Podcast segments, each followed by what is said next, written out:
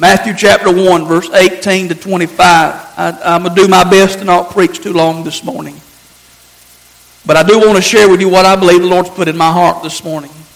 Matthew chapter 1, verse 18 to 25. These will be the only verses that are on the screen. Everything else is on your handout this morning. The points only will be on the screen after we read our opening text. So let's look Matthew chapter 1, beginning at verse 18 through verse 25. It says, Now the birth of Jesus Christ was as follows.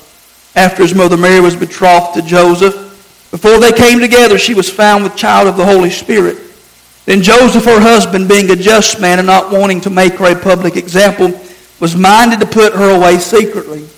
But while he thought about these things, behold, an angel of the Lord appeared to him in a dream, saying, Joseph, son of David, do not be afraid to take to you Mary your wife, for that which is conceived in her is of the Holy Spirit, and she will bring forth a son. You shall call his name Jesus, for he will save his people from their sins. So all this was done that it might be fulfilled which was spoken by the Lord through the prophet, saying, Behold, the virgin shall be with child, and bear a son, and they shall call his name Emmanuel, which is translated God with us. Then Joseph, being aroused from sleep, did as the angel of the Lord commanded him, and took to him his wife, and did not know her till she had brought forth her firstborn son, and he called his name Jesus. Would you pray with me, Father? We thank you for your presence this morning. We thank you for your word. And I ask you today, God, to touch me and anoint me and help me to say everything that you'd have me to say. Guide my thoughts, guide my words, and help me to say no more, no less than what needs to be said. I ask you today to open the hearts of your people, open their eyes to see what they've never seen before, open their ears to hear and I pray, God, today that lives will be touched and changed. And for all that you do, we'll give you praise, honor, and glory for it all. In Christ's name we pray. Amen and amen. This morning we read a very familiar passage of Scripture that deals with the birth of Jesus Christ. And although we are familiar with the passages that speak of Jesus' birth, it's a story that never grows old. It's an account of sovereignty, of grace, of splendor, and salvation. The coming of Christ to this earth in the form of a child, in the form of a man, was absolutely necessary for the redemption of mankind. I want you to understand that he had to be born so that he could die. That had there been no birth, there would have been no death. And had there been no death, there would be no substitutionary atonement, and we would still be in our sins. As I stand before you this morning and as we get ready to celebrate Christmas, I can't think about Christmas without also being reminded of Calvary. He was born to shed his blood. He was born to lay down his life. And as we celebrate the birth of our Lord and Savior in the coming days, I pray this morning that we'll be reminded of all that he has fulfilled as he lived life upon this earth. This passage this morning speaks of the coming of Jesus Christ. It speaks of his birth. It speaks of him being born of a virgin. And how many know this morning that his birth was the most significant birth ever? That there's been nobody born like him since the time of his birth. Our text deals with Joseph, the man engaged to Mary, as she was found with child. It reveals a conversation Joseph had with the angel of the Lord in his obedience to the will of God. This morning, I want to look at the details of this divine encounter as we think on this lessons learned at Christmas. And there's six lessons I want to give you from the birth of Jesus. Six lessons that we can learn from him coming into this world. In fact, it's six lessons about God that we take away from the birth of Jesus. The first thing I want you to notice this morning is this God interrupts our plans. The first lesson we learn from Christmas, the first lesson we learn from the birth of Jesus is that God interrupts our plans. The text tells us that Mary and Joseph, they were engaged to one another. They were pledged to be married. And I can imagine that they were excited about their future together as husband and wife. I can just see them in my mind counting down the days until they could be together and live together as husband and wife. I can see them making wedding plans and sending out wedding invitations and making preparations for their big day. But verse 18 tells us that before they came together, that before they were married, she was found with child. Now take a moment to consider how Joseph must have felt at that time. His wife, his bride-to-be, is pregnant, and he knows he's not the father. Put yourself, if you're a man here this morning, in Joseph's shoes. You love your bride-to-be dearly. But now you've got devastating news that she's found to be with child. She's pregnant, and you know it's not yours. Just imagine how he must have felt. He had great plans for his family. He had great plans for his home. And now it all had been turned upside down. He really loved Mary. He genuinely loved her. But now he's having second thoughts. And the text says that he was going to put her away privately. He was going to divorce her secretly. He didn't want to make a spectacle out of the situation. He didn't want to disgrace Mary and bring harm to Mary. That's how much he was concerned about her. But here's the thing about this situation. What began as the happiest moment in his life quickly brought confusion, heartache, and fear. You see, this was to be a glorious birth that brought hope and life to all of humanity, but Joseph couldn't see that point. He's hurt. He's devastated. He's broken. You see, I can imagine that Joseph had all kinds of emotions running through his mind and running through his head when he heard this news. I'm sure Joseph had some unresolved questions that he wanted answers for. He's probably wondering how could Mary have done this to him? How could Mary have been unfaithful? Everything that he'd been looking forward to is shattered. His perfect dream had now become a nightmare. Have you ever been there? Isn't that how isn't that how life is? You can have dreams and plans and hopes and goals, and all of a sudden, some unexpected event takes place, and all of a sudden, your hopes, your plans, your dreams, it comes crashing down around you. If you think you've got all of your life mapped out, you've made all the preparations, and you've laid everything out the way you want it to go, but all of a sudden, something takes place and it all comes crashing down. It all comes shattering down around you. And what you thought was a dream and goal and plan that you had now becomes nothing more than a horrible nightmare. That's where Joseph was. You see, it's the same in our life. We have these dreams and they become nightmares sometimes. Why? Because God interrupts our plans. And when these things happen, it breaks our heart because it's unexpected. Sometimes it's even unwanted. But here's the thing like Joseph, many times we're blind to the fact that God is the one working behind the scenes. You see, all Joseph knew was Mary's pregnant. He's not the father, but he didn't really understand that God was the one working behind the scenes, and that's how we are. Can I tell you, God's the one that shattered his dreams. Thought that he and Mary were going to get married and they were going to grow old together and have kids. But here's the thing, they're not married yet. They're engaged and it's almost as binding as marriage. And she's already got a child. And guess whose fault it was? Or guess who's to blame? God. That's hard for us to understand, isn't it? That's how things work. You see, our God works His will in our lives in ways that we can't always comprehend. Isaiah 55, 8, 9, look there on your outline says this, For my thoughts are not your thoughts, nor are your ways my ways, says the Lord. For as the heavens are higher than the earth, so are my ways higher than your ways, and my thoughts than your thoughts. Listen, God doesn't work like we work. And God's plan for us rarely are what we would plan for ourselves. You see, God doesn't usually consult us asking if we want to participate in His plan. Have you ever thought about that? God doesn't usually ask you if you want to be involved in what He's doing. He didn't ask Joseph and Mary.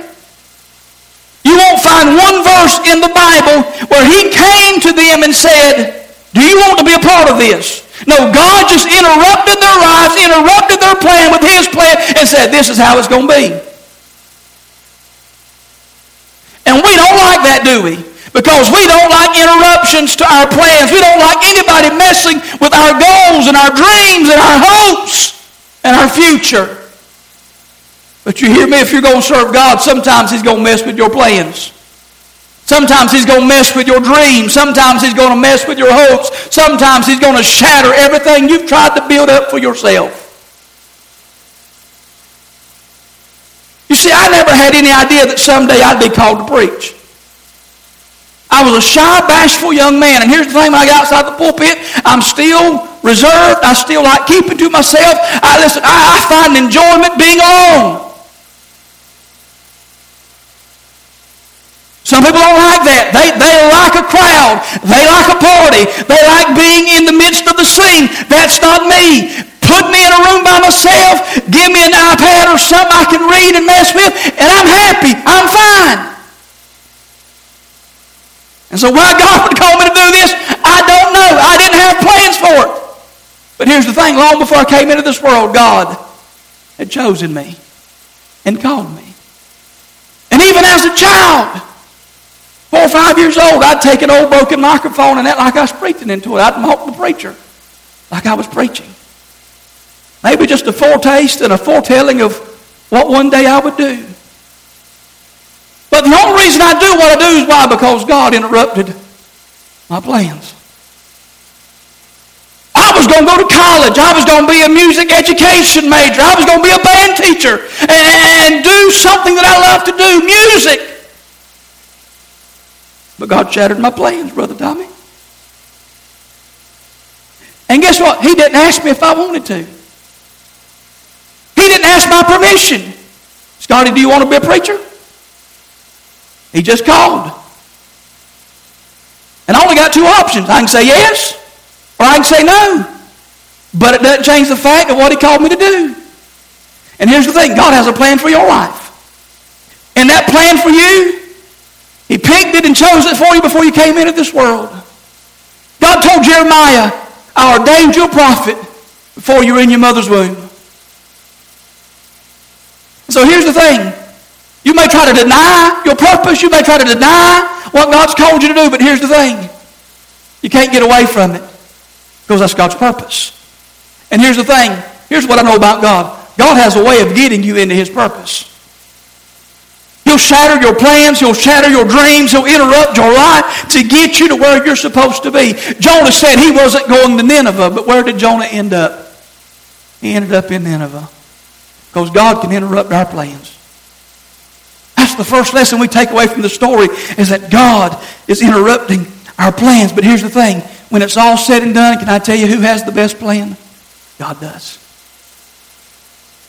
God always has the best plan. And if you'll follow Him and seek Him and go with God, you'll find out that it all works out in the end. Because God has the best plan, even when He interrupts our plans.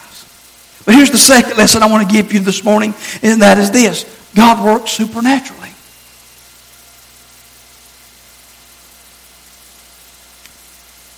God works supernaturally. Verse 18 tells us she was found with child how? of the Holy Spirit. Verse 20 tells us, Do not be afraid to take to you Mary your wife, for that which is conceived in her is of the Holy Spirit.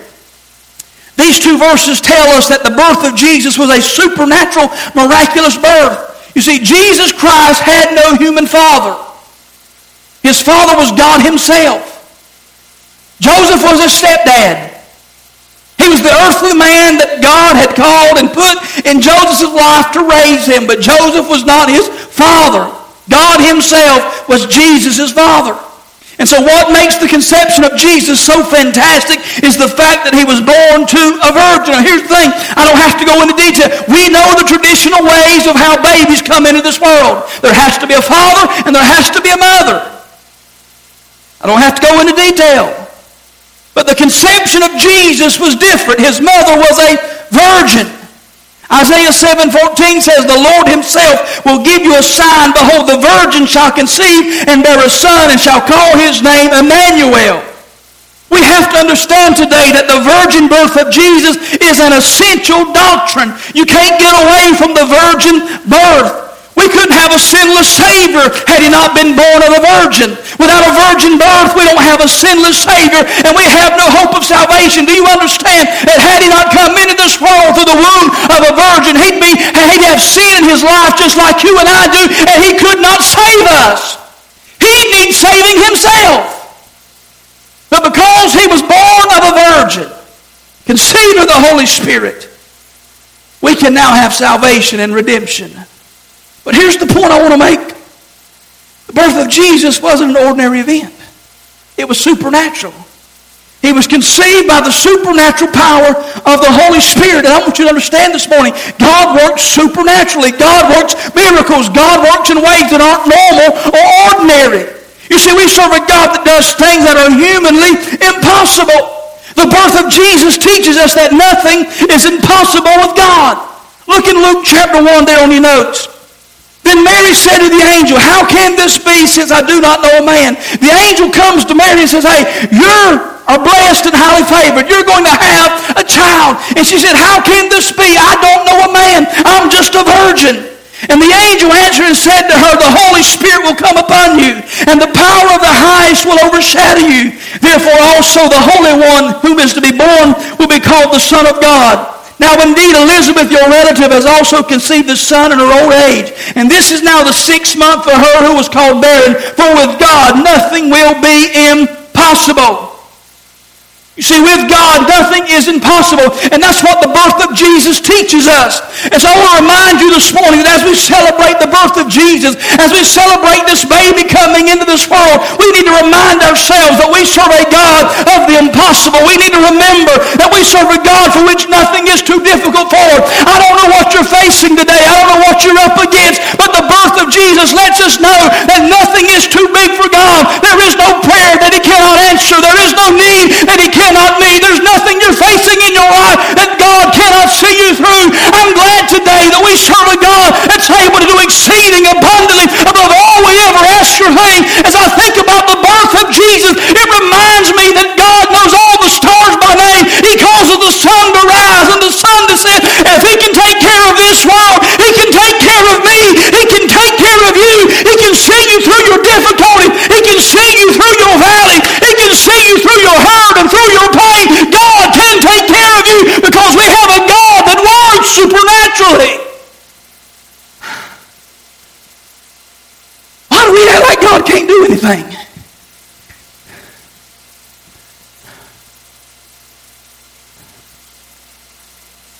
Well, like everything in our life's too big for Him. Nothing in your life is too big for God. God works supernaturally.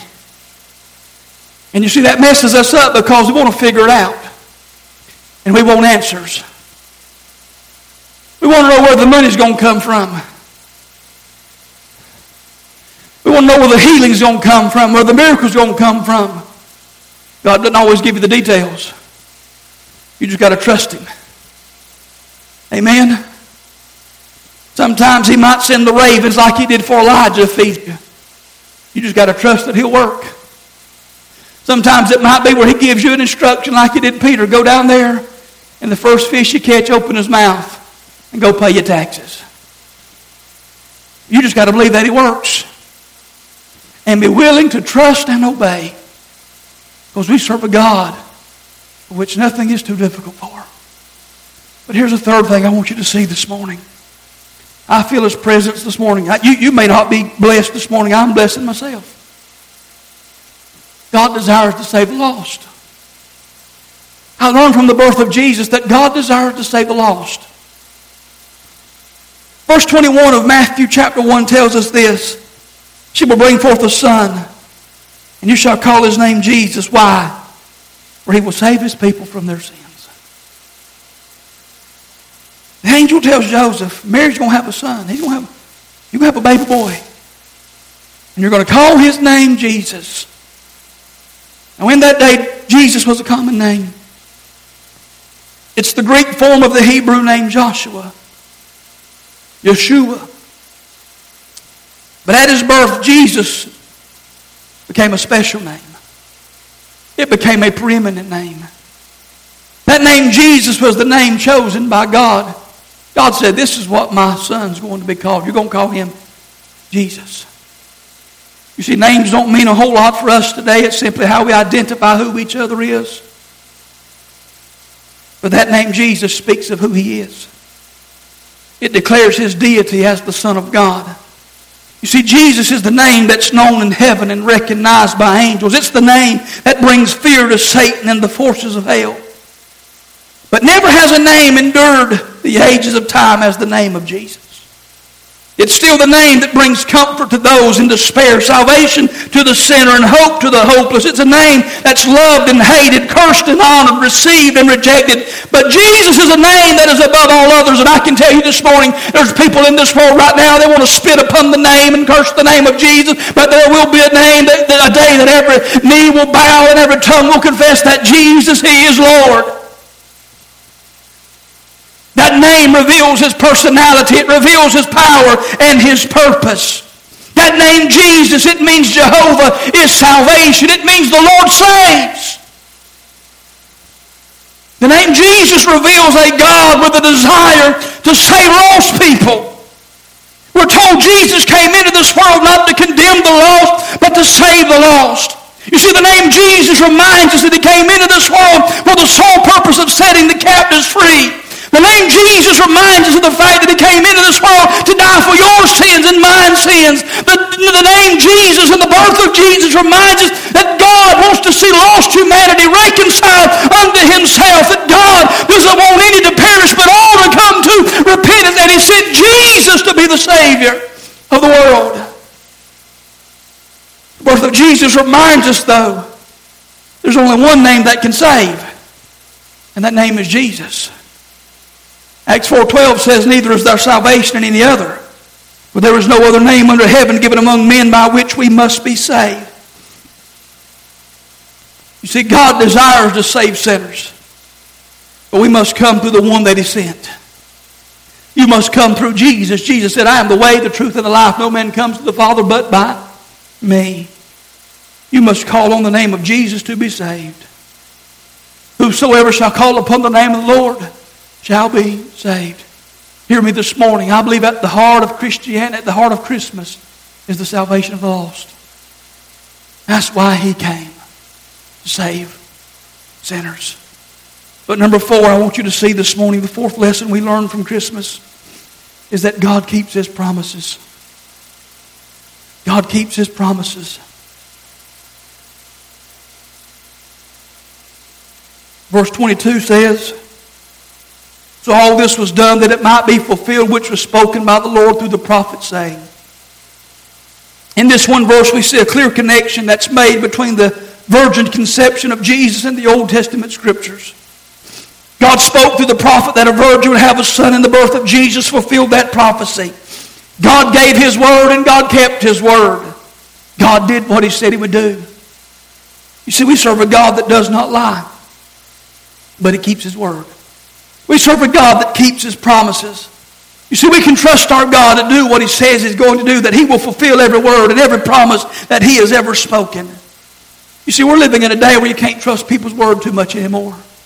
We're living in a day where you can't trust your family too much anymore. You can't trust your friends too much anymore. They, they can't keep their word. They can't honor their promises. But listen, God will never go back on a promise. God will never not follow through on what he said. Everything that God has said in his word can be trusted because he keeps his word. He honors his word. He watches over his word to perform it. God keeps his promises. Numbers 23, 19 tells us God is not a man that he should lie, nor a son of man that he should repent. Has he said and will he not do? Or has he spoken and will he not make it good? You see, God is holy. God is perfect. God is sinless. And in his holiness, it makes it impossible for him to lie. You see, so God never deceives. He never distorts or misrepresents what he says or does. And so if God says it, you can take it as it is because he means what he says. You see, lying is against his nature. The Bible says this is impossible for God to lie. So God keeps his promises. But here's the fifth lesson God wants to be known.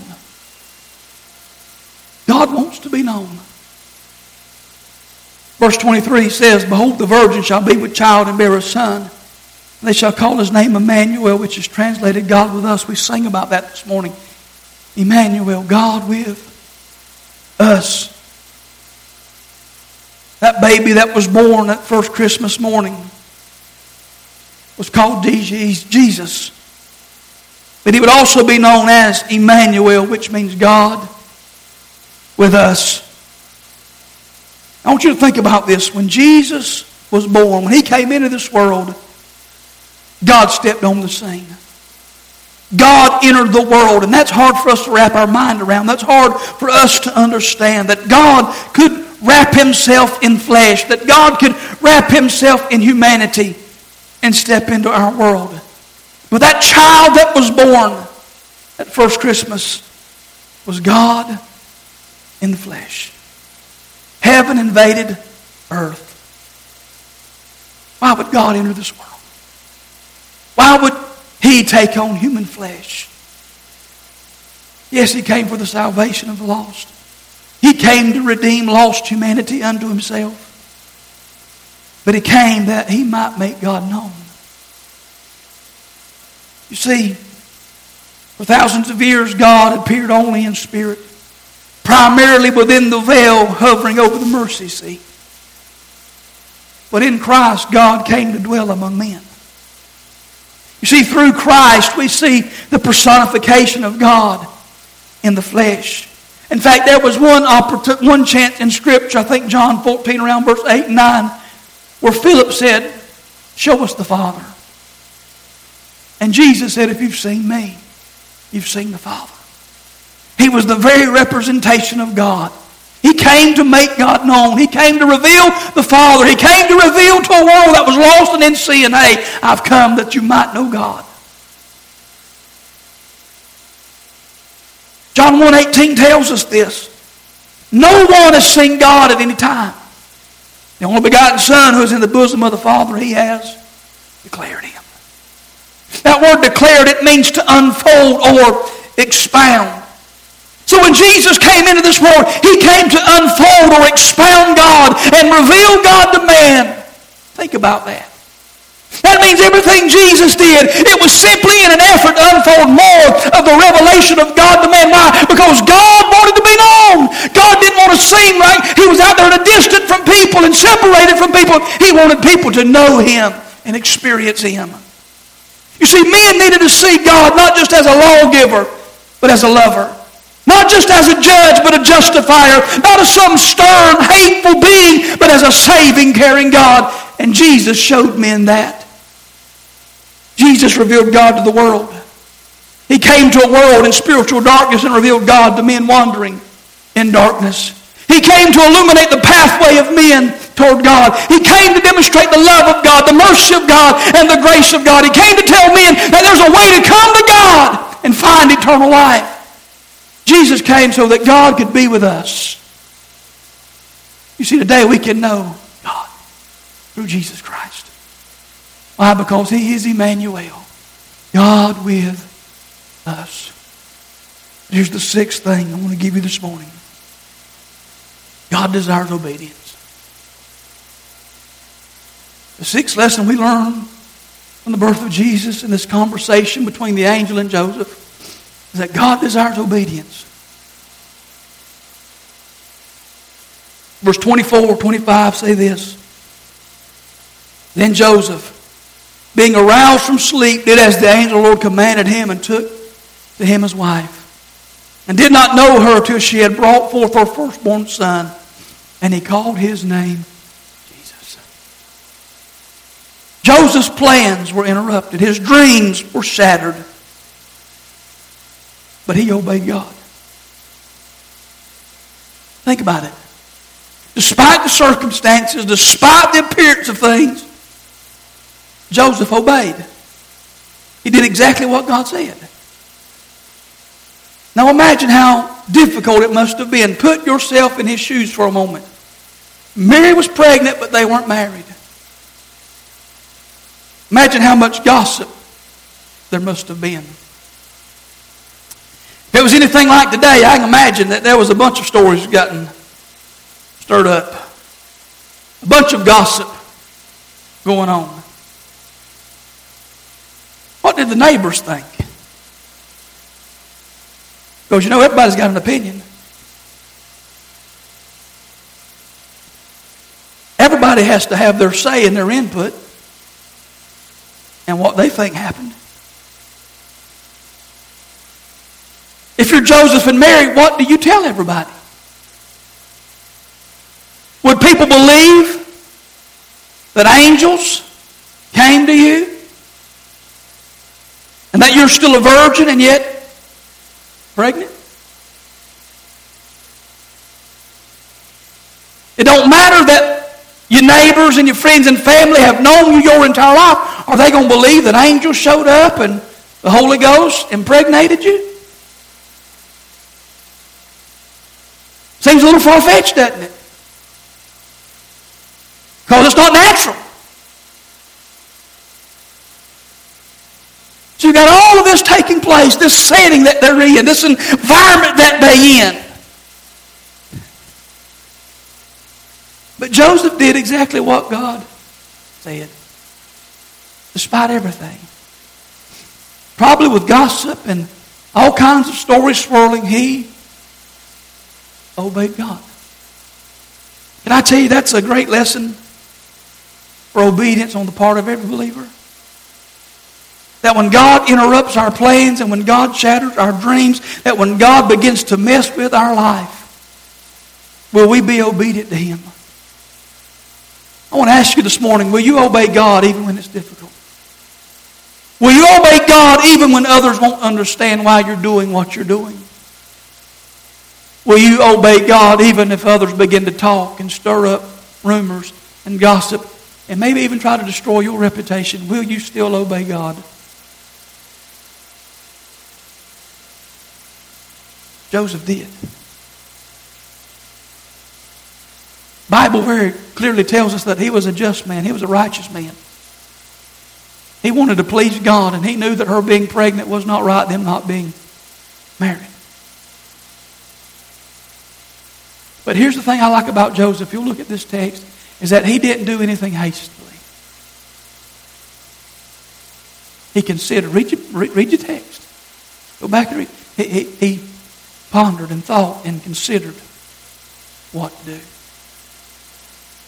And I tell you, we get in trouble sometimes when we rush into things before we actually consider what we need to do. But as he took the time to consider what he needed to do, in fact, the Bible says he got woken from his sleep. That means he, he slept on it.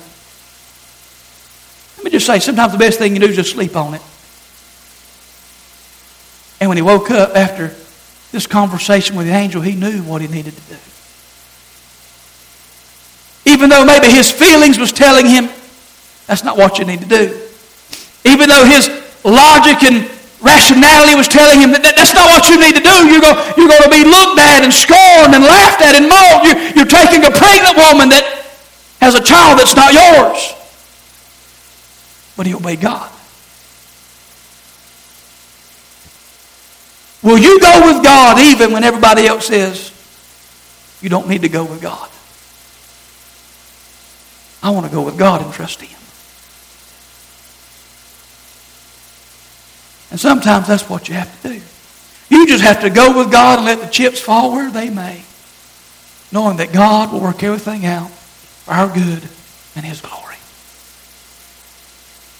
And let me say something here about Joseph. This is not in my notes, but here's the thing. We don't talk much about Joseph during Christmas. He's the unforgotten hero of Christmas. We talk about Mary. We talk about the angels. We talk about the shepherd and the wise men. And we talk about Jesus. But we don't talk much about Joseph. Joseph was a great man do what he did. To be chosen to raise the Son of God in this world. He was a man of character, a man of righteousness. And I believe it all came down to the fact that God knew he will obey me. And so as I close this morning, I want you to understand that when it comes to the birth of Jesus, when it comes to God's plan for our life, God wants us to obey. So this morning, when we love God, we'll obey Him no matter what. I'll close with this. The birth of Jesus teaches us some valuable lessons that I pray we never forget. God interrupts our plans. He may even have interrupted your plans already this Christmas. You need to be willing to submit to it. He works supernaturally. I believe Christmas is a time when God can work miracles. Amen. I believe this is a time when reconciliation between family members can take place. God can work miracles. God desires to save the lost. Listen, if you've got lost family members, pray that God will use you as you get together this Christmas to speak into their life and their soul be saved. God keeps His promises. Maybe all year, long, all year long you've been praying and seeking God to do something in your life. Just remember God keeps His promises, and maybe this is the year, maybe this is the moment that God does what He says He's going to do. God wants to be known. Listen, God wants you to know Him. And as we celebrate this Christmas, don't get so caught up in the hustle and bustle that you forget Him. Because He came into this world that He might be with us and we might know Him. So take some time to get to know Him. Take some time to draw close to Him. God desires obedience. What might God be asking you to do this Christmas? What might God be putting on your heart that you need to do this time of year? Maybe God's blessed you abundantly and God wants you to bless somebody else. Maybe God's put somebody on your heart that He wants you to pray for, speak to, encourage, be kind to. What might God be encouraging you to do? Be obedient. These are the lessons we learn. Christmas. Would you stand with me?